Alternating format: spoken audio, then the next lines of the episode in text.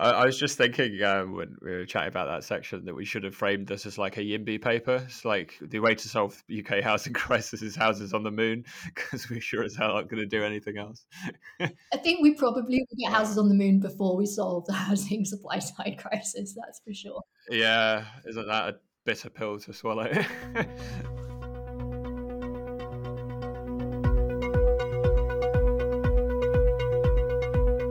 Welcome to the Pin Factory, the Adam Smith Institute's podcast. My name is Daniel Pryor, and I'm the head of research at the ASI.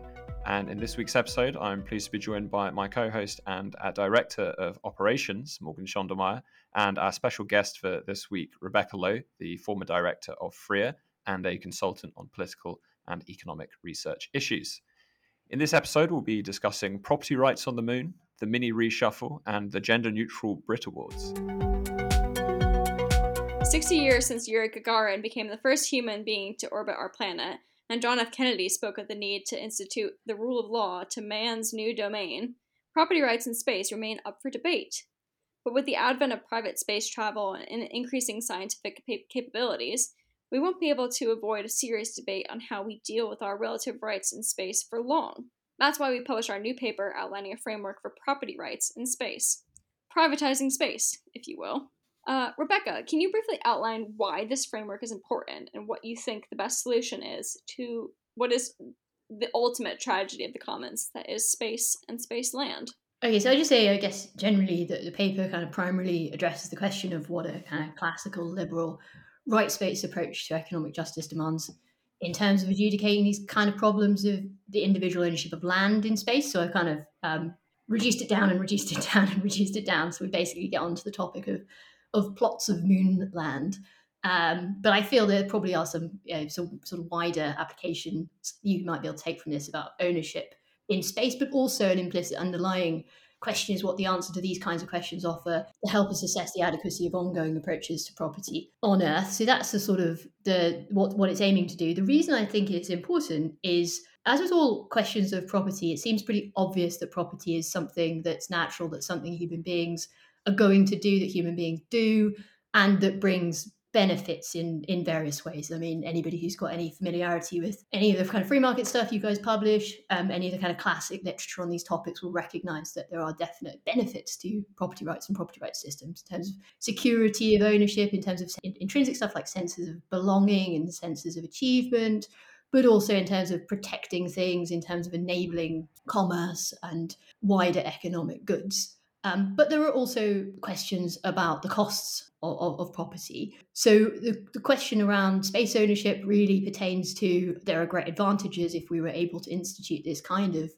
uh, rights regime, but we should also take into account some of the lessons we've learned from some of the problems that have arisen on Earth with traditional ways of um, adjudicating these problems, something like that. Yeah, and this is more than just, you know, carving out a plot of the moon that you can set up a new settlement on. This is talking about you know the mining of asteroids for you know crucial resources or in the end case or the worst case what we do if earth earth begins to fail as, as a habitable planet. So dan as rebecca just mentioned we talk a lot about the benefits of strong property rights which they confer on on humans as individuals but also society. So is it really such a leap to think that we should apply a, a similar framework in space? Uh, no i don't think it's a leap at all. As you said there's a, a very clear thread within free market and classical liberal thought espousing the various benefits of property rights for wealth creation, for promoting human dignity, for building up capital, for encouraging innovation, etc. And yet, this doesn't seem to have been since the kind of dawn of space exploration to really have been applied in, in any way or in, in any strong way uh, to space, space land, and the moon, the classic example in our most recent paper. And there's a few reasons for that, as I'm sure Rebecca will be able to explain this far better than me. But basically, in the 60s, we had uh, a treaty, uh, a UN treaty, that effectively made it very difficult or arguably impossible to have any sort of national appropriation of space land. Uh, and by extension, I think most people tend to agree that that also applies to individuals. And it seems as though the underlying thought process behind that was space should be something for common humanity to use. It shouldn't be subject to these sort of rules, and we need to avoid the Soviet Union setting up a nuclear base on the moon or uh, some far fetched scenario like that. But times have moved on since that treaty was first signed, even though it's still in effect and applies to the vast majority of countries around the world that have any interest in or capability for space exploration. I guess what my reply to that would be is first off, it's no good saying space and space land should be in the benefit for the benefit of common humanity and therefore not owned if that results in very little space ownership or actual capability to do anything with space land. And one of the great things about uh, a form of property rights in space is that it does create a very powerful incentive for people to discover more space land or to utilize more space land because they at least in part and we can get into the details of uh, proposal rebecca's proposal shortly but they at least in part benefit directly uh, as well as people related to them indirectly from owning that land to a degree. So you're creating a very powerful incentive and you're kind of actualizing the potential for people to, to be able to use this property in productive uh, and beneficial ways. Yeah, I think I think I think Daniel's explained it really beautifully. I think so. Generally, the way I sort of look at it is, there's this great argument that the optimal way of achieving certain human goods is through instituting some form of property regime. Um, and that whilst there are costs involved in that, if we don't do that, um, we're either not going to achieve these goods in such an efficient way or we might not achieve them at all. And therefore, we should come up with, a, first of all, the justification for doing it, and second, a kind of method for instituting this. And then, thirdly, this point around governance, um, which Daniel has explained very nicely in terms of the, the current legal situation. So, what I've tried to do in this paper, I'm, I'm not a lawyer, I've got a lot of friends who are lawyers, and I've read a load of um, interesting uh, literature, legal literature on on this specific matter of property in space. And one of the big things that jumped out at me is that it's all very contradictory. Many people um, are very, very clear that the, the correct interpretation is this, and many people are very clear that it's this, and these things are often mutually exclusive. Um, so, at the very least, there's a kind of intractable debate. But one of the things that does seem to be clear is that you can't really own things in space legally anyway. Um, then the thing I say, I guess I'm more interested in, and I think I've more experience thinking about, are the kind of underlying moral questions. So here we come into this big classic question of property, which goes something like this. I'm trying to think of a good way, way of describing it. Imagine you've got like 10 people living in a house and they can't get out of the house. One of the people is locked in a room and they have access to, I don't know, some, some useful tool, let's say a computer. Um, and let's say morally it's the case that everyone in the house should have equal access to the computer. That's, that's just a ground rule of this thought experiment. However, only the person in the locked room is in the room with the computer. The other nine people are not in the room.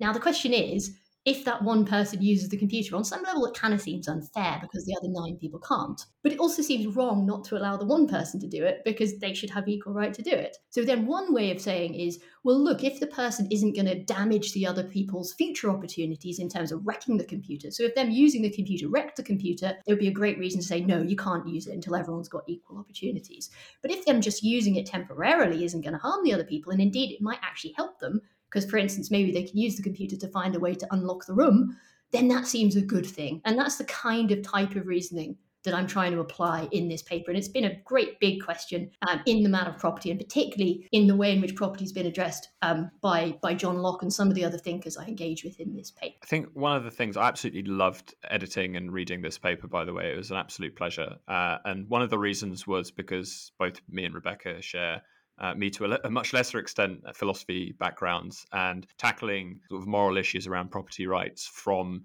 the perspective of space, which I also find extremely cool, uh, was very nice. The other part, and I think this you know, relates very much to the ASI's practical policy work as well, is getting into some of the specifics around how we would actually manage those plots of moonland if they were privately owned. Uh, and one of the things in the paper that I found particularly interesting is, you know, you, you, mentioned Locke, and obviously Locke is a big part of your own thought, but also Henry George and this idea of a, a sort of land value tax for plots of land on the moon, or e- economic rent certainly being being charged on these. Uh, and I'm interested. So th- this is where I, am not sure we depart, but we, we maybe have quibbles. Uh, and it's thinking about okay, we want say some sort of international governance organization to enforce these property rights on the moon and then collect a certain amount of economic rent from the owners of those plots of land. And then the question becomes okay, we've got this big kind of pot of money for the good of humanity. Where are we going to spend that? Some of the suggestions that you had in the paper, and they're, they're excellent and really interesting suggestions. One was trying to actually democratize space exploration, and whether that takes the form of you know, potentially funding space programs for countries that do not currently have them or they're, they're underdeveloped. That's one way of doing that. But the other one was, was kind of alleviating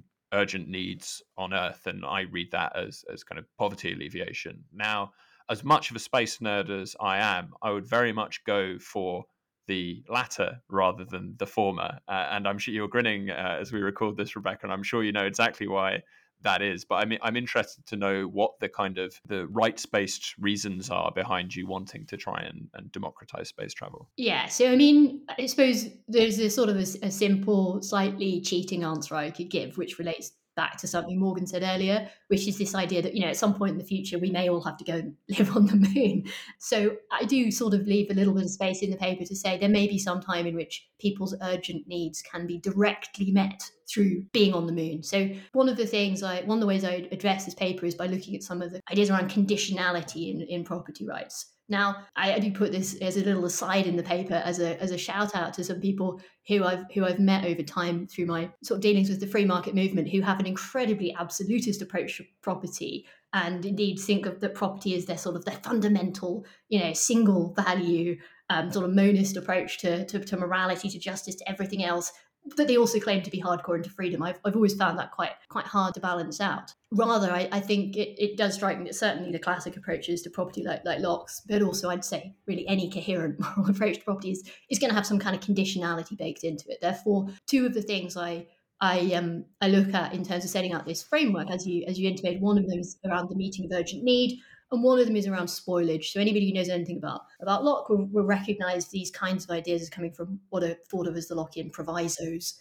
and the various of these of these things. Um, so in within the framework, what I try to set out is this market based approach on which it's a competition based on sort of supply and demand, whereby people pay to for usage rights of um, these plots on the moon in a sort of very very narrow sense of, of ownership. I think this also touches on Morgan's point around Henry George. The thought is something like one of the values of doing it in terms of a rental based approach, although it's not technically rent because there's not no actual owner. That's premised in my in my framework, but it makes sense to think of it as rent um, is that it gives us a temporary approach, which thereby kind of solves this classic first come, first serve approach, or quite a lot of it anyway, because the idea is you're not going to be precluding anybody else by using the stuff. Um, and indeed, on my model, you're actually going to be helping other people to compete against you, partly, as I said, through this um, democratization of, of space travel, democratization in the kind of non-formal sense of enabling, you know, greater opportunities to, rather than any kind of formalistic, substantive sense of democracy in a philosophical sense. Um,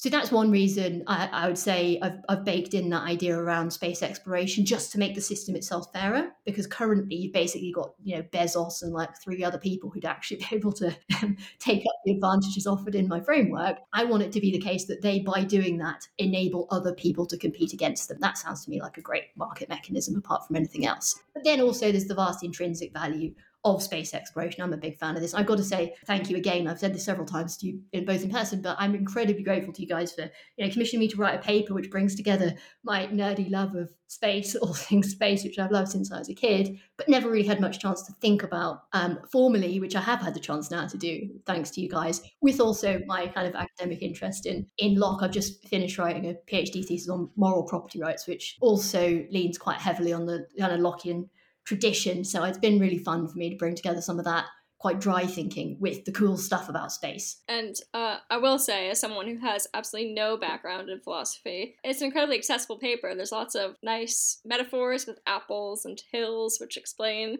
you know, uh, exclusivity and all of these things. So I highly recommend everyone to read it.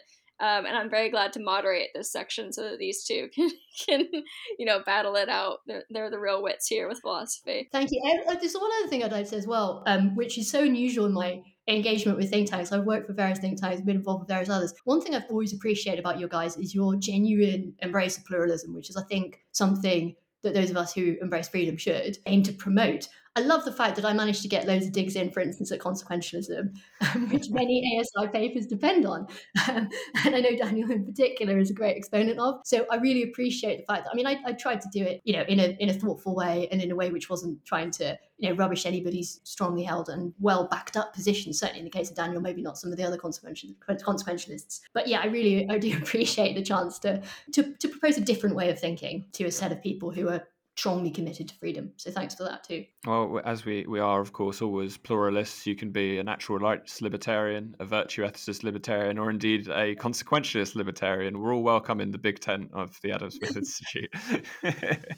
I, I will ask one more final question to wrap up this section what is our biggest barrier to achieving this regime of property rights in space? What what do we think is the thing that's going to hold us back? I think it's I mean the, you know all the legal stuff and basically the fact that even my system, which aims to be highly individualistic, is dependent really on nations um, getting together, recognizing the benefits of this for humanity. We don't we don't live in a in a world in which this can just be done by individuals. My framework, I, I aim it to be the case that it could be applied to that kind of world, but that's not the world we live in. That may well be a good thing for many reasons. Um, but it's a it's a serious barrier, I think, to a genuinely individualistic approach to appropriation in space. On which, if you live in a country where the people in charge, like some of the major space players like Russia and China, um, don't recognize your human rights, don't have any an egalitarian approach to the protection of property rights. The idea that they're going to be in favor of putting in place an egalitarian and rights-based framework like mine is is you know cloud cuckoo land. Um, so that's I'd say one of the biggest problems on Earth already is um, the dictatorships that many people sadly either excuse away or ignore um, who's oppressed oppress people um, but it's also a, problem in terms of our progress in in enabling a fair and just approach to access in space as well yeah and i think that's what makes this so novel this framework is because we've looked at space from a national point of view for so long. You know, NASA and, and state based programs are what drove space exploration and the technology to do it. And only in the last few years, I mean, even 18 to 24 months, have we seen private space exploration really, you know, come to the fore. So it's it's almost obvious that we would be approaching this from a national framework, but that doesn't mean it's the best way to approach these issues. That there are other ways, and and probably we will be leaning more towards the individualistic approach towards space exploration in the future. But if we're stuck thinking, well, space is a national issue, we're never going to adapt to the actual changes that we're experiencing. We're never going to adapt to the advance of, of private spaceflight, which we're already experiencing. And we're kind of in that middle ground right now where SpaceX is partnering with NASA to, to, to accomplish these goals. Well, what happens when SpaceX gets good enough at doing it on its own? You know, we're going to have to start approaching these things not from a national point of view and more from an individual or company based view. I think that's right. I think legally there'll still be there'll still probably need some kind of national framework to fit within international law. I mean, again, I've left those questions open to be answered by by IL experts. But um, but yeah, I think you're absolutely right. Those companies that are making vast vast moves for the sake of humanity still largely depend on on states, on funding, on bidding for contracts, those kinds of things. But we're moving away from that. And there's a strong desert based argument I address in the paper, which says if you're bearing a load of the reputational and financial risk and costs, then you know maybe you should get some skin in the game. I think that might wrap up this section. Uh, we still have two more we need to address, so I will throw it over to Dan. This week saw a reshuffle. In fact, it was a mini reshuffle, most notably involving Jacob Rees-Mogg moving to Minister for Brexit Opportunities and Mark Spencer replacing him as leader of the Commons. Boris has promised a shake-up, but this extremely small reshuffle of mainly junior ministers is unlikely to create this effect. But there could be some benefits. Uh, I guess coming to you first on this, Morgan, do you think that Jacob Rees-Mogg moving to head up Brexit Opportunities is actually going to make a dent in or, or change our post Brexit strategy. Obviously, kind of well regarded uh, within the party uh, and externally as well as someone who is very much a, a blue blooded Brexiteer. I'm not sure it's going to make as much of a difference if you put it in the context of replacing Lord Frost. So Lord Frost wasn't immediately replaced when he left; it was folded into Liz Truss's brief, um, and I think this is kind of undoing that a little bit, moving Jacob Rees-Mogg into that role, which was uh, originally occupied by Lord Frost. And I think in that respect, Rees-Mogg and Lord Frost are kind of of, of the same ilk. Um, they're both very much uh, let's look at the opportunities of Brexit, let's kind of make sure that we are taking advantage of our new regulatory framework that we can create, and all of that. I think this is kind of a continuation of that trend. Uh, Rees-Mogg is obviously kind of a, a, party grandee at this point, a, a loyal supporter of, of, Boris and the Brexit movement.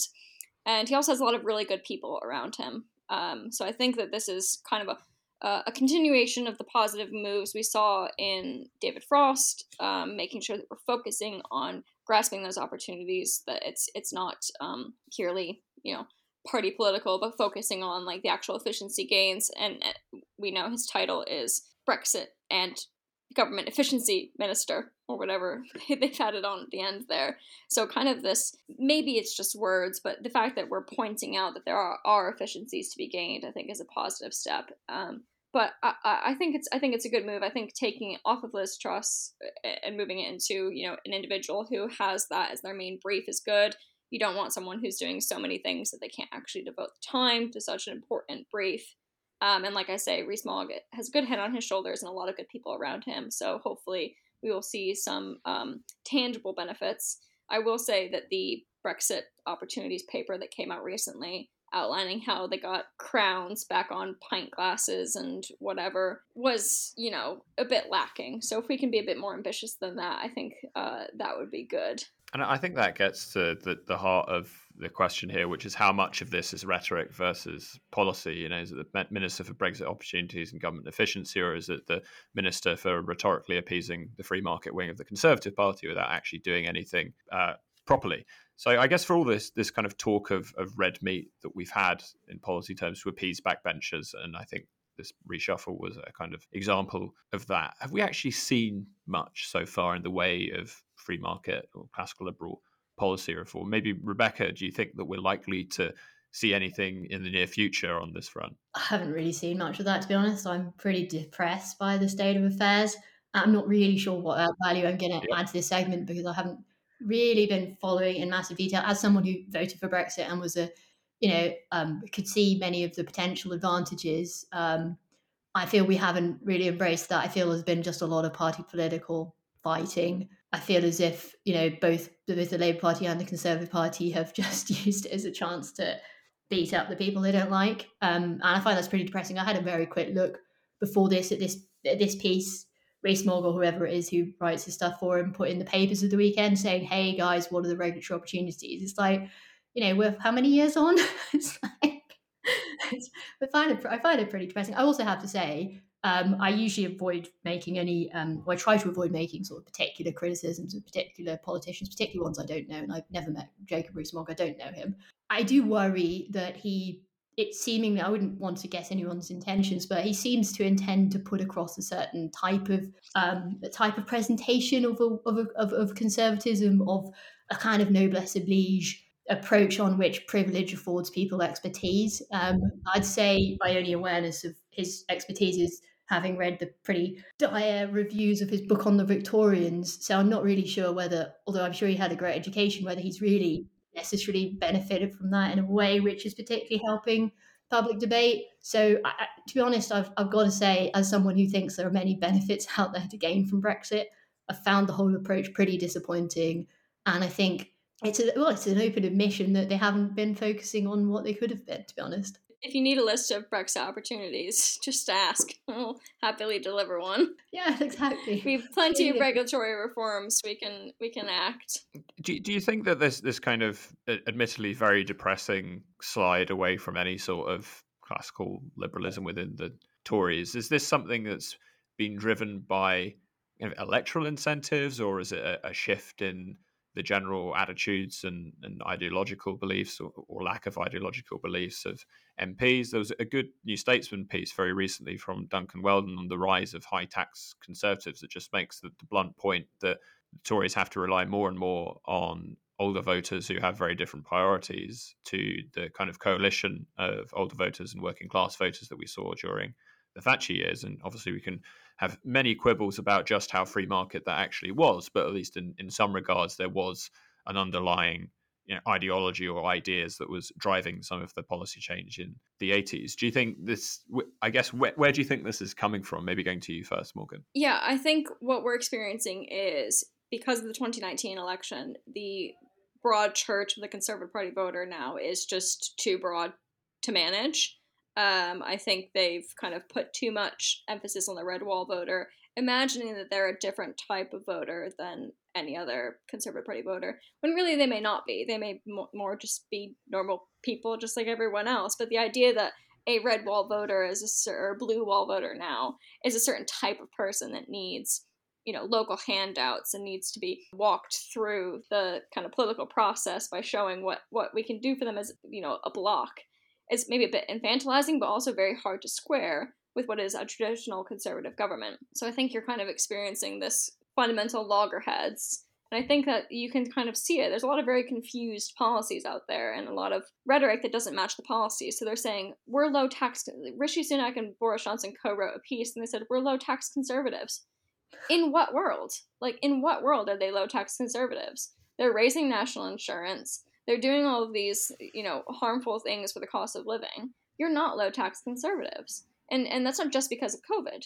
You know, you've decided that you're going to spend a ton of money basically giving subsidies and local handouts so that you can. I, I won't be so skeptical as to say just so you can win votes. Obviously, I do genuinely think that they want to achieve the leveling up goals and make lives better for people across the country. But that happens to get them more votes. So we won't be so skeptical as to say it's just pork barrel politics, but that's obviously, I think, a small consideration. But back to my point about the large coalition we have now behind the Conservative Party. I don't think it's sustainable. I think they've created this kind of fundamental dichotomy in the party which doesn't allow them to stay true to their their message and and their core conservative values while still providing what they promised. I think that was a fundamental misstep, which, yes, won them the 2019 election, but I don't think will allow them to keep this in, in, the long term. So I think the the free market and the the classical liberal wing is yeah it, they're being shut out basically because it doesn't provide them the results or the rhetoric that they need really um, if that makes sense. I would only add that I think I think I agree with a lot of what you said there, um, particularly your point around the patronising way in which you know the red wall voters have have been you know reduced into these sort of particular sort of buckets. Um, but one thing I'd say is I often I used to write for Conservative Home, and um, I thought quite a bit about you know sort of the history of conservatism and you know the, the makeup of the different styles of leadership we've seen. And I think the, the term you used uh, Morgan with about about sort of a broad church is is right. And I the reason I came to believe that this is the case that the Conservative Party is more of a broad church than the Labour Party, although that has very much its factions, is because conservatism itself is inherently non-ideological. It's something that's responsive. It's something um, that develops over time, responds to particular times. And I think for that reason, we've had a kind of pendulum within the Conservative Party in the same way as you have within British electoral politics more widely, in which largely you go from this kind of noblesse oblige, kind of um, one nation in the classic sense of the term type of conservative party, um, being those guys being in charge of it, let's say, and then on the other side, the more kind of classical liberal approach. And then I think a lot of people who are commenting on politics or who are interested in politics, involved in politics now, are, are, people who've grown up in the time or have been influenced by people who've been growing up in the time when Thatcher was around. So, I mean, you know, when I was a kid, Thatcher was prime minister. I'm 36 now. And, you know, for a long time at the beginning of my adult life, I thought that because I had always been, you know, kind of libertarian leaning, I kind of thought the Conservative Party was the home for a voter like me. And I even ran as a candidate at one point. But then the more I thought about it, the more I realized that was just a particular instantiation. I don't really personally believe that there's, if the Conservative Party is conservative, and that's another big debate, um, that there's any real conservative values either with the big C or with the small c. Yet I think there are a load of people in the Conservative Party who just assume because that's what they grew up with that particular instantiation of conservative politics that that's that that's there. And that means a they don't argue for these things. B they get they get annoyed when people try to push other things onto them. Um, and it leaves leaves you with this real kind of tension. And unless you address it head on or as i would hope for one day um, we actually get a get a proper liberal party and I, I, don't unfortunately include the liberal the liberal democrats would have my vote if they are going to use that awful awful awful phrase if they were either liberal or democrat. Um, but you know we don't have a liberal party so the conservative party is probably I actually, I actually i wouldn't vote for the conservative party at the moment so i'd vote for some local person who seemed not to be a total prat. That's about as good as it would get for me at the moment. I'm a localist. I, I think your i think your point of kind of harkening back to the party in in its former glory as your idea of what the party you're voting for now. I mean, I think that's that's the same thing in the states. You know, the the Republicans, the party of Reagan, is not the same party as the party of Trump. Especially for Trump's first election, you will have had a lot of people who were, you know, Reagan Republicans thinking, well, he's a Republican, so he's probably, you know, Reagan-ish. But if you've got 30 years between these emblematic leaders that, you know, to you are the epitome of your party, and who you're voting for now, they could be entirely different parties. It's just because the name's the same doesn't mean that the actual policies are the same. And I think we're seeing that. You know, I don't think this Conservative Party is the party of Thatcher. I don't think the, the current Republican Party is the party of Reagan. But there still are well, people who are pretending that's the case. I don't think that's helpful. I don't think it's helpful to pretend that they're still the party of Thatcher when they're very clearly not. You can be a different version of the Conservative Party, but you just need to be honest about the fact that things have changed since Thatcher, and the Conservative Party is representing itself in different ways now. Um, and if that's what you want to do, that's what you want to do. But you can't say that you're a Thatcherite and then do all of these kind of like traditionally non-small c conservative policies. It does seem like there's been, as, as both of you have said, I, I agree with, with both of your comments, this slow awakening of people on the classical liberal side of politics. The fact that actually the Thatcher years were a kind of aberration or were very unusual and the exception in the Conservative Party's history rather than the default or the general rule. And there's no kind of constitution to say we must always remain free marketeers. Uh, and people, I think it takes a while to catch up with that, especially when you do grow up in a certain generation. You have these political emblems, you have the kind of debates of 10 years ago that are still being rehashed when you go to sixth form and you discuss and debate politics with your friends and things like that. And it takes a while to catch up to what's actually going on in contemporary Britain. And at the moment, that's a complete lack of any real, truly liberal force in party politics. And yeah, could not agree more with your comments about the Liberal Democrats, Rebecca, as well. It's a shame that we don't really have any party political vehicle at the moment to, to look towards as a positive representation of the sort of ideals that we think will improve the country and the world. But I think on that note, we should probably move on to our final section of the podcast, which is about, in a break from Pin Factory tradition, the Brit Awards and Adele. It's going to get spicy. spicy. Because Adele sparked some controversy at the Brit Awards this week as she accepted uh, one of the first ever gender neutral artist awards. While accepting the award, she said, I understand why the name of this award has changed, but I love being a woman. I love being a female artist. And this prompted a small but concerted backlash online, which claimed that Adele was trying to erase transgender identity. So, Dan, why was it that these comments were so controversial? And maybe more to the point, were they that controversial at all, or do we just put an outsized importance on outrage? Well, I think outsized importance is probably the, the key phrase of your question there. As far as I could see, there was there, there always seems to be when it comes to these sort of gender issues that make the news. There seems to be a small group of extremely online trans activists who make a mountain out of a molehill and misinterpret a particular comment as something that certainly was never intended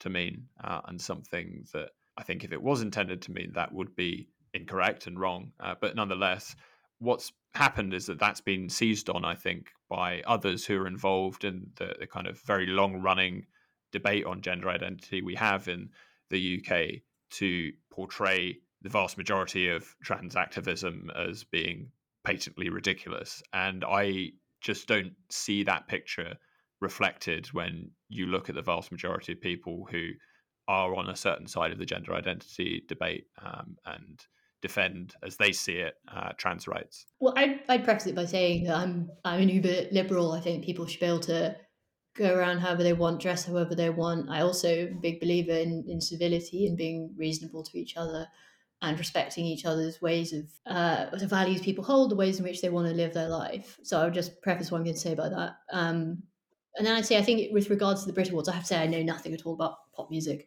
not that I, I mean, I'm a subjectivist about a massive subjectivist about aesthetic value. If you think pop music is great, then it is great. Uh, so it's not a criticism, but just to say I know nothing about it. So I don't really know what the Brit Awards are. Um, but I would just, I thinking about this earlier, I thought I want to divide it into two things. So one of them is whether it's okay for the Brit Awards to be gender neutral. Bearing in mind, I don't know what the Brit Awards are, except that there's some kind of competition for people in popular music. So if gender neutral just means that there are no male and female categories for awards, then that seems to be fine for me. I think my view is that there are many areas of life in which we do need to recognize the difference between male being people who are male and people who are female.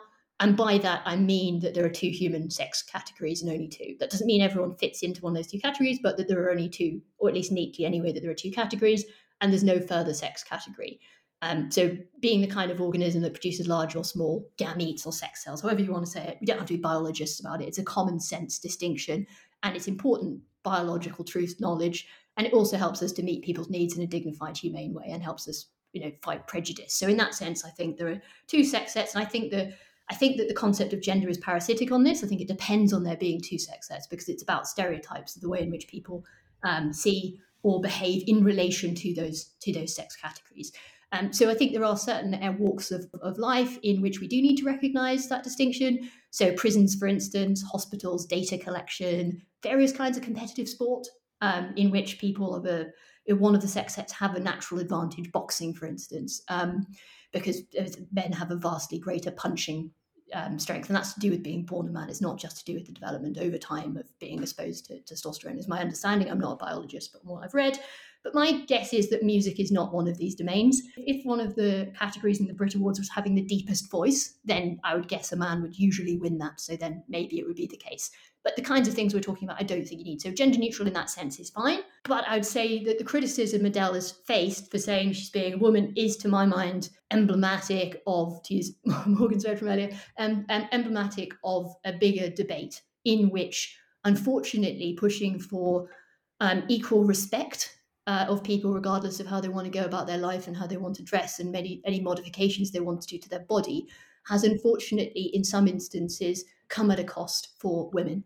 Um, and it's usually women. So, for instance, oftentimes there are examples in which the term woman is not used alongside the term man being used many times. So, there's an example going around recently. It's just an it's just an it's just an exemplar one of a doctor talking, giving a talk in which he used the term uterus havers every time he referred to a woman, but he used the term man.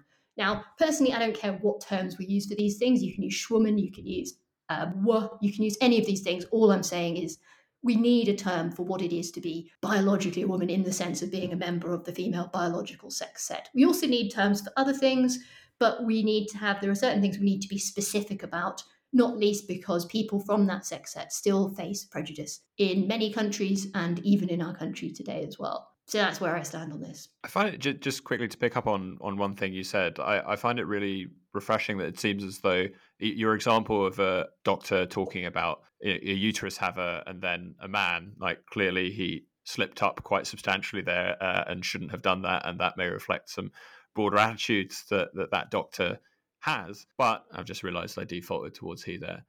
Oops. Anyway, whether the doctor was, was male or female, um, the fact that you seem fairly comfortable with using any term, schwoman, were, whatever, in order to highlight the sort of important biological distinctions you mention, I think is is actually not the sort of stance that I've tended to come across from people who sit on, and I'm not saying you describe yourself as this, but on the, the gender critical side of the debate, there seems to be much more of a a backlash against the actual use of terms like uterus havers because they are alleged to erase the kind of the material basis of, of women's oppression, etc. So, if I am I understanding you correctly and saying it's it's not kind of the term itself that's a problem. It's just that we have to have some way in language to be able to distinguish in certain cases where this matters. right yeah so so thanks for that and I, yes i think i think you're ba- basically interpreting me correctly one thing i'd say though is i don't think uterus haver would be a good uh, would be a good replacement for that because not all women have a have mm. a uterus for a start um, you know if you've had a hysterectomy so i don't think that would i don't think that would that would that would be a good accurate use because a further thing i do think we need to take into mm. account is when words signify important concepts um, and I would say that this biological distinction does give rise to important concepts, not least because, as I say, many people suffer prejudice across the world. I was reading a, a wonderfully reported but terribly, terribly sad um, piece in the, I think it was the Sunday Times, about um, these young girls in Afghanistan facing enormous risk to go to school, being taught by women who are also facing enormous risk to teach these children. Now, those girls are not being oppressed because they identify as girls. They are being oppressed because that's the biological status of their being, of their person, in the sense of their, their self and their body. So I think it's important we have terms to describe those things that are accurate, that reflect our use of language generally. Um, but also, I would say, if, if these things are important morally, which until it's until the day, hopefully one day will come when the biological distinction means means much less. Although sadly, I mean, we're not going to get rid of that entirely because there's still going to be women who have babies, for instance. But let's imagine we get into a world in which that stuff hardly matters at all.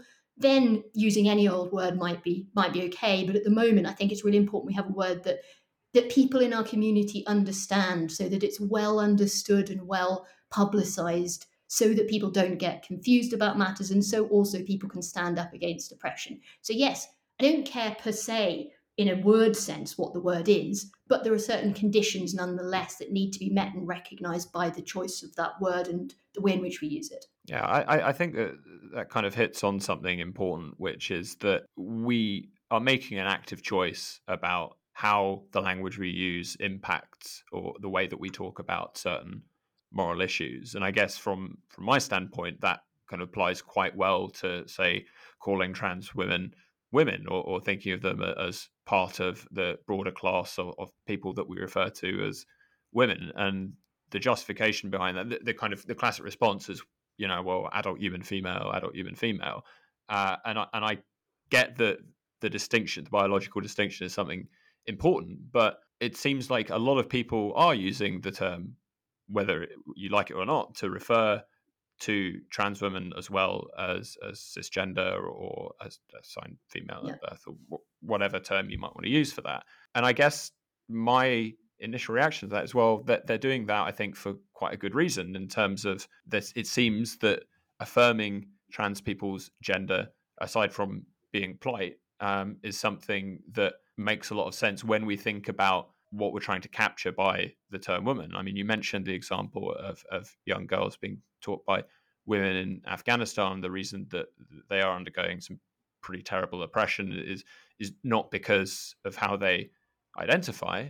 I mean, I imagine if there was a, a young trans girl in that class, I don't know if the people who are oppressing them, if they came across uh, and and presented as a woman that that they'd really make that distinction based on suddenly finding out that they were trans. I, I feel like that there's there's multiple ways or mul- multiple kind of avenues in which people might oppress those who who identify as or who are born into the class of being women. Um, one thing I wanted to touch on when you when you mentioned the idea of, of calling someone a, a, a uterus haver, someone who has a uterus, someone who has a cervix so we had this this conversation. There was another uproar about uh, the idea of calling people who have cervixes people who have cervixes. But I think that while we should still retain the words man and woman, I think as we're trying to be more accommodating to trans people, I think there is an important public health distinction to be made about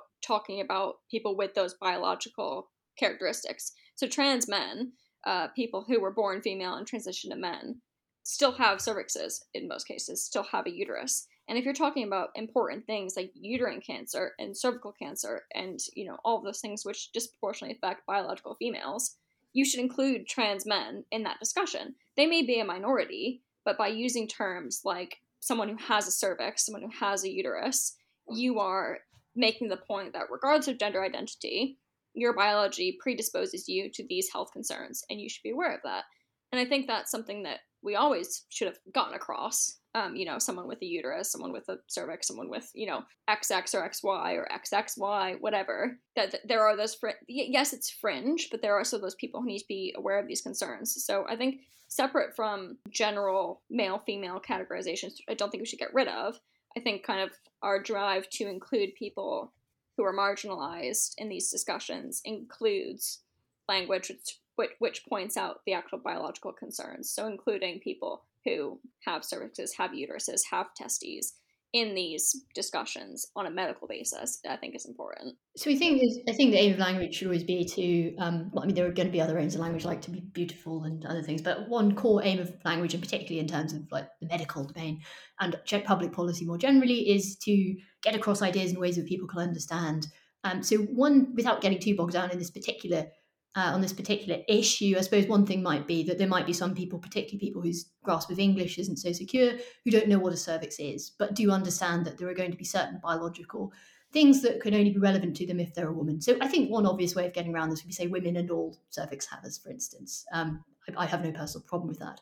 But what I'd just like to add, maybe is my final point, because I have to say one thing is after having thought about this quite a lot, and I used to write about it a bit, um, I just find it, it, it's quite endless. There's often quite a lot of bad faith. Not I haven't found that at all in this mm-hmm. discussion, but I think there are other things to, to, think about in the world as well. So I'm trying yeah. my own sort of sanity not to think about it too much these days. But I just want to say that I think there is another side that has to be um, acknowledged in this debate, which is it's not just about permissibility in the sense of enabling people to, to have the chance to talk about things in more expansive ways. It's also sometimes about the costs um, of wanting to um, retain certain ways of talking about things. So we have seen, I mean, the, the Adele example again. Not being a, an avid follower of pop music, I haven't exactly followed the, you know, the backlash she has received, but I'm sure she has received the backlash. And I say that because there are many people um, not just celebrities, but ordinary people who have faced serious costs, reputational costs, legal, um, financial costs, um, for having gone against what is a really well established um, uh, activist group who have who have infiltrated our institutions um, and have sought to change the way we talk about these things by using the mechanisms of law um, to such an extent that there is now quite a bad understanding, for instance, of equality law in this country. Now, I think there are massive problems with equality law. I think the Equality Act is not a very good act. I think it's in itself very unclear in much of its language. But unfortunately, we've seen organisations like Stonewall, who, who who's, who's one of their main aims is to try to explain equality law to organisations and institutions, um, purposefully misrepresenting the contents of equality law. Um, and that has had dire effects, not only on many individuals in terms of the costs that they have faced for speaking out about something um, which they believe to be true and which on certainly my I, mean, I was hesitant about talking about certainty and, and Dan as a fellow philosophy fan you'll, you'll appreciate my my uncertainty about uncertainty um, but one of the things I think as human beings we can be about as certain as we can be about anything is around these matters, basic matters of sex, common sense understandings about men and women. And if you're suffering vast costs for talking about those things in ways that are deemed unacceptable by activist groups who who are misrepresenting law, I think that's a serious, serious problem. Um, it's made it's, it's a separate question from the philo- interesting philosophical questions that we've been talking around around language, but unfortunately, and I think I can't enter into a conversation about this without acknowledging the level of institutional capture we've seen and the costs on ordinary people and unfortunately mainly mainly women. Men can talk about this stuff and they don't get nasty stuff sent to them in the post. Unfortunately when women talk about these things sadly they do. And there's a real misogynist strain at the heart of much of this unfortunately. There are many good faith actors too on, on all sides of the debate. But unfortunately there is a nastiness there too which is sexist purely. And and homophobic as well because if you don't recognize sex you don't recognize same-sex attraction.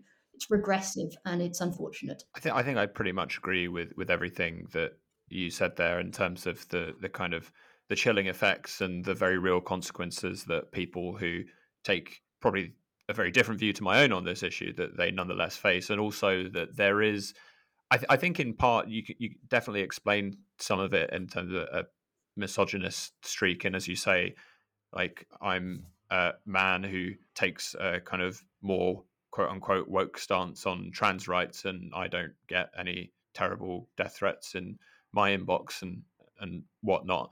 I think that's partially just pure nastiness. In fact, it's all pure nastiness. But I, think another factor of that might be this kind of th- this sense, at least from from one side of this debate, a kind of sense of betrayal of as though well, you know, you're supposed to be fighting for uh, in solidarity with us on this social justice issue, and it doesn't seem to me like you're doing that. So there could be a kind of an extra added anger there. I think that both, both I think play a role, uh, and both are important there.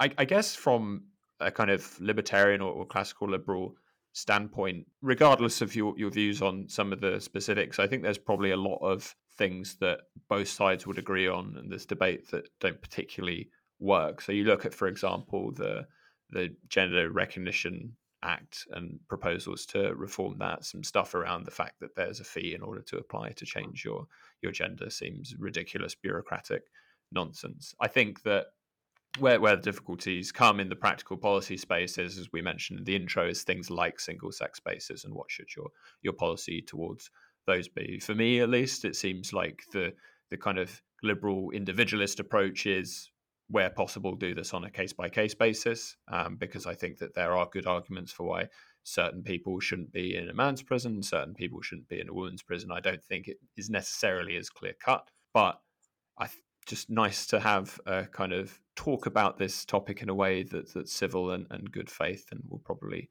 close it out there. I imagine Morgan, unless you had anything. No, I think I think the fact that we all take very nuanced positions on this is that we could go on for hours talking about the intricacies uh, of the debate and all the different ways this impacts trans people and cisgender people and all of that. So we really could go on for hours, but I think we will spare the audience spare our reputations maybe and uh, and wrap up here oh thank you very much for listening to this episode of the pin factory the adam smith institute's podcast i'm daniel pryor i've been the head of research and co-host of the Adam Smith Institute's podcast, and I've been very pleased to be joined by Morgan Schondelmeier, uh, Director of Operations, and Rebecca Lowe, former Director of FREER and a consultant on political and economic research. Hope you enjoyed listening to this episode and hope to see you next time for yet more banter analysis.